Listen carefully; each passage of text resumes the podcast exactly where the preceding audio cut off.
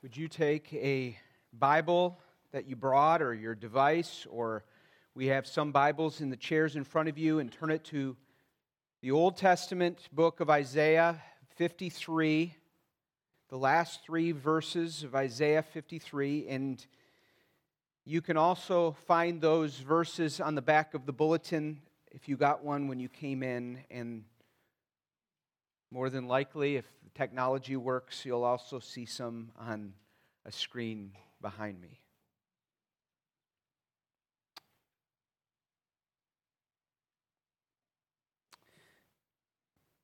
If you're just joining us, meaning you weren't with us the last few weeks, we are slowly working through an ancient song in the book of Isaiah which began in chapter 52, verse 13, Isaiah 52, 13, and ends with the last verse of chapter 53, and we finish it this morning. It is a song of prophecy. It's predicting the future, 700 years before it had been fulfilled by a son of a carpenter, a man born in Bethlehem from the town of Nazareth, born of a virgin and the Son of the living God. This is a song of songs, a suffering song, a song about a suffering servant, the Lord Jesus Christ. It is 20 years since the Iraq War began. And I'm thankful for those that have served, and there are some in this room that have served. Or there are family members in this room who have had children that have served. And I'm so thankful for their sacrifice, their suffering. It was significant. I recently picked up a magazine about this 20 year anniversary of the beginning of the Iraq War and article after article, testimony after testimony, some soldiers, some reporters, some in politics, writing about commentary about the aftermath of this war. Some saying it was successful, some saying it wasn't at all successful. Some saying it was it was this and some saying it was this. And like all wars, as it reflected, it reflected on suffering, significant suffering. Thousands of, we don't, thousands of lives lost, of, of American lives lost, not, not counting many other countries. 32,000 at least recorded as injured soldiers. And that's not to mention the impact of PTSD and other things that have impacted those that have served. And, and I, was thinking of this as some were giving this was successful and this wasn't successful. The, the topic of Easter, the reality of Easter, suffering. That's what we celebrated this last week. Suffering, Thursday night we gathered. Good Friday celebrates the death of Jesus Christ. And, and I, if you're like me, and I think if you're like everyone, if you suffer, you hope that your suffering has some significance, that there'll be some reward or success, so that you could say, okay, there's suffering, but this suffering was, was worth it. The last three verses, and Jason mentioned them in his prayer, is a shout of declaration and praise that says, The suffering of Jesus Christ, the Lamb of God, risen, in which we celebrate on Easter, was absolutely worth it. It was real, the suffering, it was significant, and it was successful. So let's look at these last three verses. Verse 10 The song says, Yet it was the will of the Lord to crush him. He has put him to grief. Who's the him here? There's no question that the him in this, in this song is Jesus Christ, God's servant, the one who would act wisely as the song began in chapter 52, the one who will be high and lifted up, who was despised and rejected, a man of sorrows and acquainted with grief, one who was marred beyond human semblance. Let's keep going. Still in verse 10. When his soul makes an offering for guilt, he shall see his offspring, he shall prolong his days. The will of the Lord shall prosper in his hand. Out of the anguish of his soul he shall see and be satisfied. By his knowledge shall the righteous one, my servant, make many to be accounted righteous, and he shall bear their iniquities. Therefore, I will divide him a portion with the many, and he shall divide the spoil with the strong, because he poured out his soul to death and was numbered with the transgressors. Yet he bore the sins of many and makes intercession for the transgressors. Easter is Resurrection Day, and we declare He is risen. Yes, He is risen indeed. We, we know these truths of up from the grave He arose with a mighty triumph for His foes. He arose a victor from the dark domain, and He lives forever with his saints to reign. He arose, he arose, hallelujah. Christ arose. He arose from what? He rose from death. Why? And what does that mean this Easter morning? This passage says, this passage, these last three verses of Isaiah 53 says, Jesus was crushed, but victorious. Jesus is triumph, triumphant and he is satisfied in all his labor. He suffered and was successful, and he it was absolutely satisfying to his soul. So this morning, I just I have three three points for you to take in, and I pray that you'll take it in, and whether you're sitting at Easter meal or driving home or reflecting on it to this day with someone else, you'll think about these facts, and it's these three realities the fact of Jesus' suffering, the significance of Jesus' suffering, and the success of his suffering. Think about this the fact of his suffering. It, the fact of his suffering is found in these last three verses. It's found in this entire song of all of chapter 53. It's prophesied that this man, this what's called the servant of the Lord, the Messiah, Jesus, he suffered. And these three verses says it says he was crushed, he was put to grief, he experienced the anguish of his soul, and he poured out his soul to death. There's suffering. We see that in all three of these verses, Christ suffered. And, and, and I could say to you, well, when did, he, when did he suffer? Where do we start? And I'm just going to just touch on a few things. He suffered in the Garden of Gethsemane. You remember that was the night Uh, he was betrayed. He had the Last Supper. He goes into the garden with some of his closest disciples. And he said, Would you just watch with me? And would you pray with me?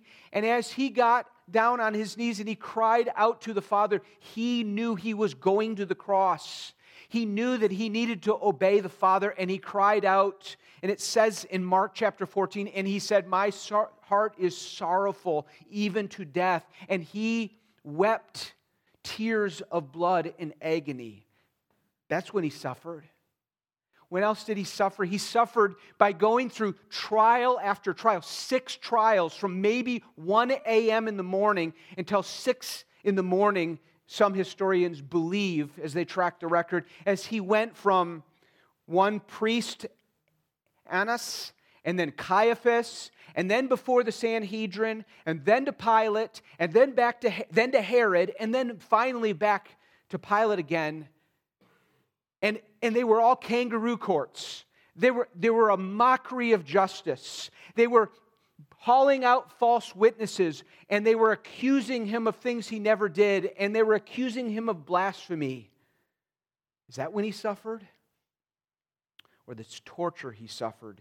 You could watch The Passion of the Christ with Mel Gibson as you just see a pictorial Hollywood version of the, the gruesome gore and torture that he experienced to the leading up of his crucifixion. It says in John chapter 19, they, Jesus, Pilate took Jesus and he flogged him. It says that Pilate scourged Jesus. And if you look into what that meaning, it meant that he they brutally whipped him, potentially with lashes that had broken, had bone and metal that lacerated his body to the point where possibly organs and bones are exposed. Truly, it was said that he was marred beyond human resemblance. Or was it when he was crucified? Do I need to say more about this? The Romans knew that crucifixion was so cruel, so gross, that Roman citizens were not normally crucified. That was for slaves or others that are not Roman citizens. A spike driven through each wrist, and then your feet and ankles as you hung naked, stark naked on a pole, already beaten and bloody and dying.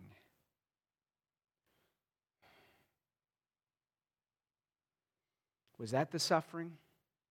Was it the suffering of him on the cross as he cried out the words in fulfillment of prophecy and quoting scripture, Psalm 22 My God, my God, why have you forsaken me? Was he just saying those words because he was supposed to say that, or could it be that in that one very lonely moment, fully exposed to the world in human nakedness, bloody and broken and suffering, bearing sins, God turned away from him. God, in whom the Father, in whom they, the Father and the Son, have enjoyed absolute, unparalleled, joyful fellowship with one another for eternity the Father turns away from Jesus because the wrath of God was going to come upon Jesus because Jesus was bearing the sins of sinners. The fact is, Jesus suffered. We, we sit and enjoy luxurious Easter meals in America candy and eggs and ham and cheesy potatoes and frosted sugar cookies that I just love in the shape of eggs, kind of.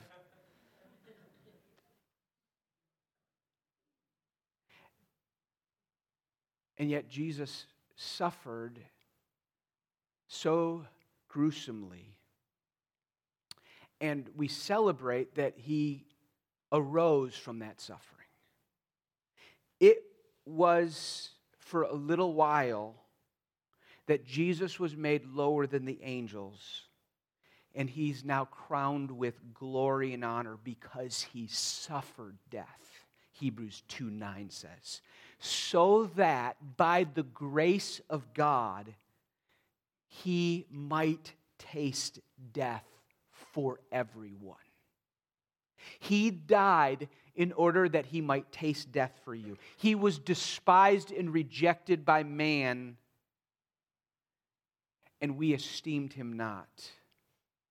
He bore our griefs and he carried our sorrows, and yet we esteemed him stricken by God, afflicted. No one suffered like Jesus. Easter happened because Jesus suffered. But what was so important about his suffering? I want, I want to think, I want to point you to the significance of Jesus' suffering in these three verses. And, and they're just three, but there is so much more than this. Jesus' suffering was according to God's will. It was no accident. It wasn't in response. It was in just some plan B as Jason prayed. It wasn't that way at all. Look at the very first phrase of this verse 10. Yet it was the will of the Lord to crush him, to put him to grief. What man meant for evil, God meant for good. God purposed for good before the eternity, before the world was made. All things happen by God's hand, either by God's direct hand in work or by his allowing it to work. It was God who was orchestrating all the events, including Judas, including Pilate, including Herod, including the Jews and the high priest and the rulers and the scribes, all pointing their finger at Jesus. It, they sinned and they were responsible, but in some mysterious way, it was the will of God working through the sinful actions of people to make this happen. He planned all of this and He had a purpose. Friends, just a side note God plans all the things in our lives. Yes, we're human beings who make real choices and we're accountable for those choices. But it, God, in His gracious sovereignty, is working all things and he plans things, and he plans even your suffering because he has a purpose, and he surely had a purpose in this. His will was being done. Literally, that word, God's will, it's God's pleasure. It was God's pleasure to crush him. That sounds wrong, it sounds awkward, and it doesn't mean he took delight in crushing him, but he was looking past that towards something glorious. It was significant because it was God's will. And secondly, it was significant because there was, there was none like him. He perfectly endured. There, it was so unique, it was so significant. He perfectly endured. He was the perfect sacrifice enduring. No one has ever suffered like him, not just because the pain was so bad. There was no one in the universe that has ever been innocent when they suffered. We might be suffering for something that we didn't cause and we're innocent of a crime that we're being punished of, possibly. That could happen. But no, no human being other than Jesus was innocent. This passage says that he perfectly endured. He was willing and he was righteous. And it says here, his soul, verse 10, makes an offering for guilt. He wasn't just passively on the ride, he was actively doing what he needed to do. This thing was significant. His suffering was significant. Verse 10 says that the will of the Lord shall prosper in his hand because he was acting wisely. It was in Jesus' hands, and he was willingly going to the cross. It says in the Gospel of John, No one takes my life from me. I lay it down. I lay down my life for my sheep.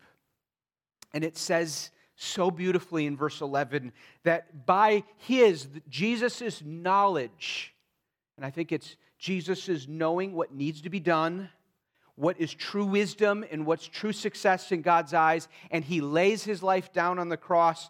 It says, By his knowledge, verse 11, shall the righteous one, my servant. And it says, we're going to get to here in the last point, he will count many righteous. He is my servant, God says, and he is righteous. He's perfect. What was so significant about this suffering is not only was it God's will, but it was done by one who was completely innocent and perfect, and he perfectly endured, and he did it willingly. He suffered on our behalf. It was fitting. It doesn't seem like it, but it was fitting that he, we all should have a high priest, this Jesus, who would go before us who was holy, innocent, unstained, separated from sinners, and now is exalted in the heavens. Peter says he committed no sin.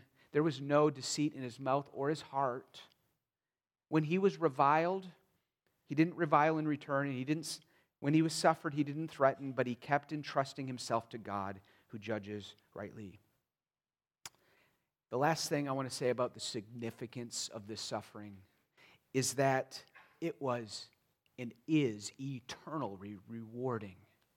It is, That, that's what really most of this whole last three verses of Isaiah 53 is about. It is eternally rewarding. The whole passage declares, it says, Jesus, my servant, is a success. Jesus, my servant, the righteous one, wins. It was worth it. Hallelujah. That's why we sing. That's why we gather. That's why for the last 2,000 years the world has been turned upside down. That's why 11 minus 12 minus 1 with Judas out, 11, and then they added, and then it grew.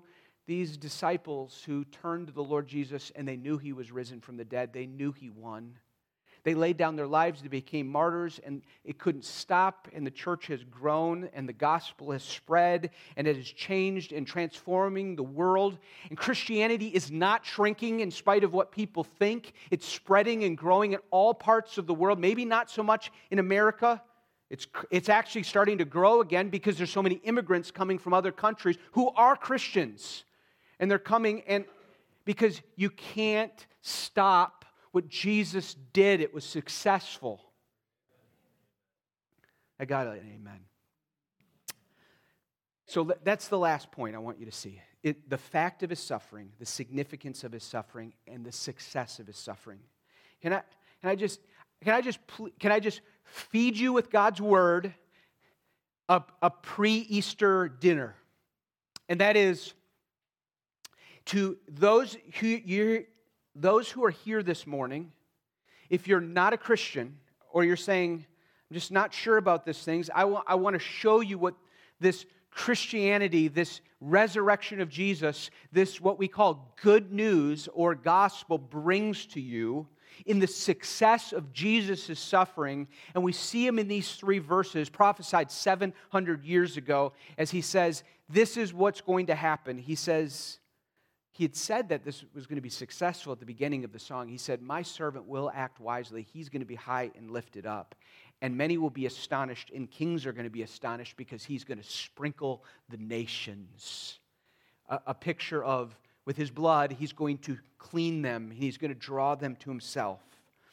With great reward, it was worth it. And I, I want to give you, I want to just, these aren't like long points, these are just more of like, here, would you just, would you just bathe in these truths? If you're believers, I, I call you to just again believe in them and walk in them and take them to work this week and share them with your family and and look at all your difficult circumstances through these lenses that God is for you and is right now committed to you because of Jesus' success in his suffering. And so, with, with that said, here are five beautiful, glorious realities of why it was successful or what he did. It says here in verse 11, look at 11, it says, out of the anguish of his soul, that's of Jesus' soul, he shall see and be satisfied. He's suffering according to the will of God, and he endures willingly, knowing he's going to see it's going to be worth it, and he'll be, I'm satisfied. It was worth it. I'm glad I did it. I would, this is what it was needed. So, what is he satisfied in? Satisfied in what? One, Jesus' suffering provided a solution for our guilt and sin that was provided. A solution for our guilt and sin was provided. Verse 10 says, His soul makes an offering for guilt. You and I are born with guilt because of our sin, and we just keep collecting guilt even if you don't feel guilty, you have guilt weighing upon you that must be taken care of. You can't wash it off. It is worse than being contaminated by any type of stain, and you cannot get it off, and there will be no way of getting off, and you have to get it off if you're going to live in any joy. And his soul made an offering for our guilt to remove that guilt. Verse 12, it says, He bore the sin of many. He was crushed for our transgressions. He was crushed for our iniquities. He, was, he took a punishment to bring us peace before God. We were like sheep going astray, And the Lord laid on him the iniquity of us all. You and I are guilty, and our guilt will drive us crazy and will go to hell. And you and I can never wash away that guilt. We can never take away our sins. We can never pay the debt. And it is the biggest problem everyone, anyone has. And only the success of Jesus' suffering can cleanse you from your guilt. That is what Jesus did. That's why it was so successful. Number two, he's satisfied not only that he made an offering for our guilt and sin, but this is just like two sides of the same coin. He counted sinners righteous. Look at verse 11. By his knowledge shall the righteous one, that's Jesus, my servant, Jesus, make many to be accounted righteous. You see, what Jesus did on the cross is for everyone who turns away from themselves and sees that He is the sacrificial lamb and trusts in Him. Not only do they become, He become the offering for their sin and their guilt and sin is removed, and, and then he, it doesn't leave them at ground zero or back to, back to neutral, but we still got to do good because God's good, God's righteous. It says that he account he makes many to be accounted righteous. What this means is not only are we just forgiven or no longer guilty but we are declared positively righteous. Not just a debt removed but we are we are given the righteousness of Jesus so that when God looks at us he doesn't just look at us as boy we were so messed up but we're forgiven but we're still kind of in the doghouse or we still have this track record we still have a record he looks at us and it's as though he sees the righteousness, the perfect holiness and righteousness of Jesus and looks us on us with absolute favor and delight. That's because of what Jesus did on the cross. That's the success of his suffering. Number three, I want you to see that he was satisfied that the redeemed, that's all who get saved, all who have been forgiven, all who get this righteousness, they share the fruit of his victory as family. You see, verse 10, he says, He shall see his offspring. What is the offspring?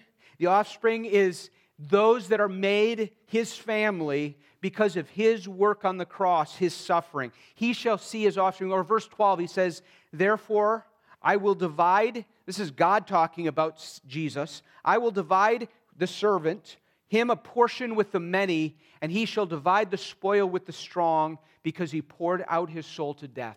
And what he's saying is it's another it's a poetical way of saying he will enjoy the spoils of his labor. He has won a victory, and that is to make a family together, and all those that receive him are going to share in his victory and all his trophies and all his treasures are going to be passed out to a bunch of people that don't deserve it at all, but he makes part of his own. This is the glory of his success of his suffering, and that matters to Jesus. Jesus is going to the cross because he desires to make a multitude of worshipers to be part of the family of God forever, and that family of God to forever will enjoy the pleasures of being at God's right hand, enjoying the glory of God forever. And he wants us to be part of it because God will get more glory if we are that and that's the success. That's why Jesus is satisfied. They're going to share in my spoils. They're my offspring. Which leads to number four. Will it last forever? I'm, we know Christianity says we live forever because Jesus rose again and lives forever. Jesus is satisfied, number four, because eternal life is given to those who receive him.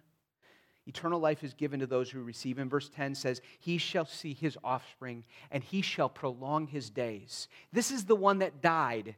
And we saw that in verses 7, 8, and 9. He'll prolong a dead person's days. What does this mean? It means it's assuming that he rose from the dead, he is alive, and he's going to prolong his days. It's this idea that they're going to go on and they're going to go on forever. At his right hand, there will be pleasures forevermore. He's going to keep his soul. And that's where we, as we go into the New Testament, we have this promise that he says, eternal life. Whoever believes in me shall not perish, but have everlasting life. I am the resurrection and the life, Jesus says. If you believe in me, though you die, yet you shall live. And as Paul writes, the fact that Christ has been raised from the dead, the fruit, first fruits of those who have fallen asleep. For as man came death, by man has come also the resurrection of the dead. Now, I, those are glorious things that Jesus are satisfied with that we get the benefit from. We get the benefit from. And the last one I want to say is he doesn't stop ministering to us. This, the last phrase of this entire song says that he bore the sins of many. He was numbered by the tra- with the transgressors.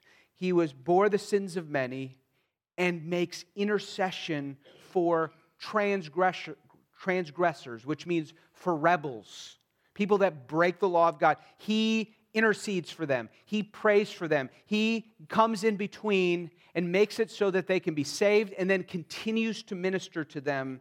You see, Jesus is a high priest and He has passed through the heavens. And we have now a high priest if we receive Christ. He sympathizes with all our weaknesses and our sufferings, even our sins, though he knew no sin. He sympathizes with us, and he comes before the Father and makes our case based on what he has done for us, the success of his suffering. So, how do we respond to these things? These, these glorious things. I have a guilt offering. My sins are paid for. I am forgiven. I am, I am made clean. And more than that, I am declared righteous, counted righteous. And I get to be part of his family and enjoy all the benefits of his family. And it's going to go on forever. And in the meantime, he is interceding for me and he prays for me and he cares for me. All of these things. How should I respond to this? Oh, I beg of you, if you're not a Christian, would you respond it respond to it by believing, by by taking hold of this and trusting that these things are true. They've been changing people's lives for 2,000 years, and they can change your life if you believe on Him and ask Him to save you and to cleanse you. He will save you.